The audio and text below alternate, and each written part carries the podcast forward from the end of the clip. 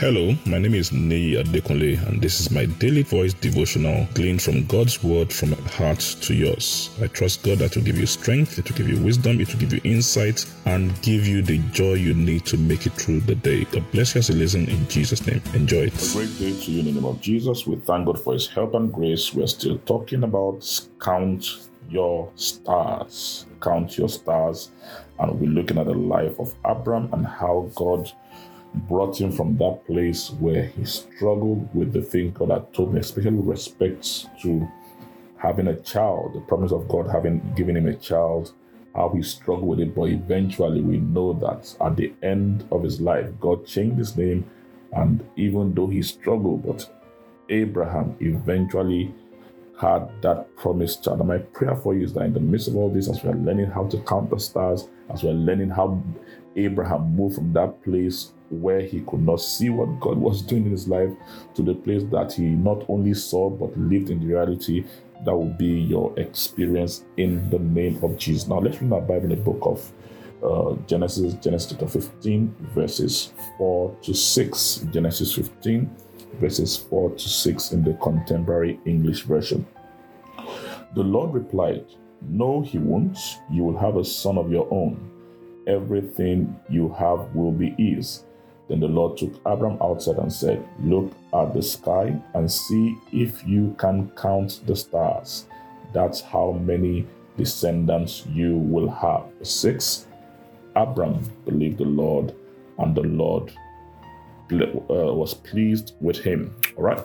So we know the story. God had come to Abram again and told him that this is what I promised you. And the guy said, Listen, your promise with this respect to this child, I don't understand. Every other thing you've done for me, I can see, but this child thing is not coming. All I can see is Eliezer, my servant, inheriting everything. And as they went through this conversation, God said, Listen, he won't be the child, person that will inherit your things. You will have a son, you have a child, and you inherit everything.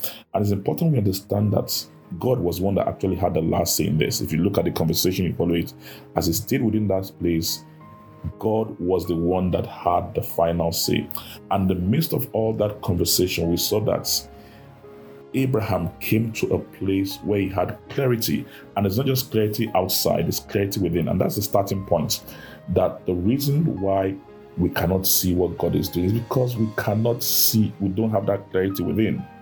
It's, it's beyond uh, the eyes seeing this thing. You can see you can see what God has done for you in the physical and all that. No, until your heart can see it, until your inner eyes can see it, your outer eyes can count it. And what God did with that time of conversation with Abraham was that he brought clarity to his heart. And the moment his heart was clear, his eyes could see. And that's my encouragement today. That the focus should not be on the outer eyes, be on the inner eyes, be on the eyes of your heart. That Lord, like Apostle Paul prayed in Ephesians 1, that the eyes of my heart will be flooded with light. That and that comes with, with this interaction with God. The more we talk to God, the more we fellowship with God, the heart becomes clearer and the eyes can see clearly what God is doing, even when it's not apparent outside. And that's my prayer for you today that the Lord will clarify your hearts that you may be able to see clearly with your eyes in Jesus' name. God bless you. Enjoy the rest of your day.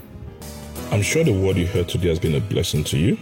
The way we maximize God's word, the effect of God's word in our life is by putting it into practice and by sharing it with others. Please ensure you put this into practice and please share it with others. And I trust God that the full benefit of the word will be seen in your life in Jesus' name. Thank you very much and have a wonderful day.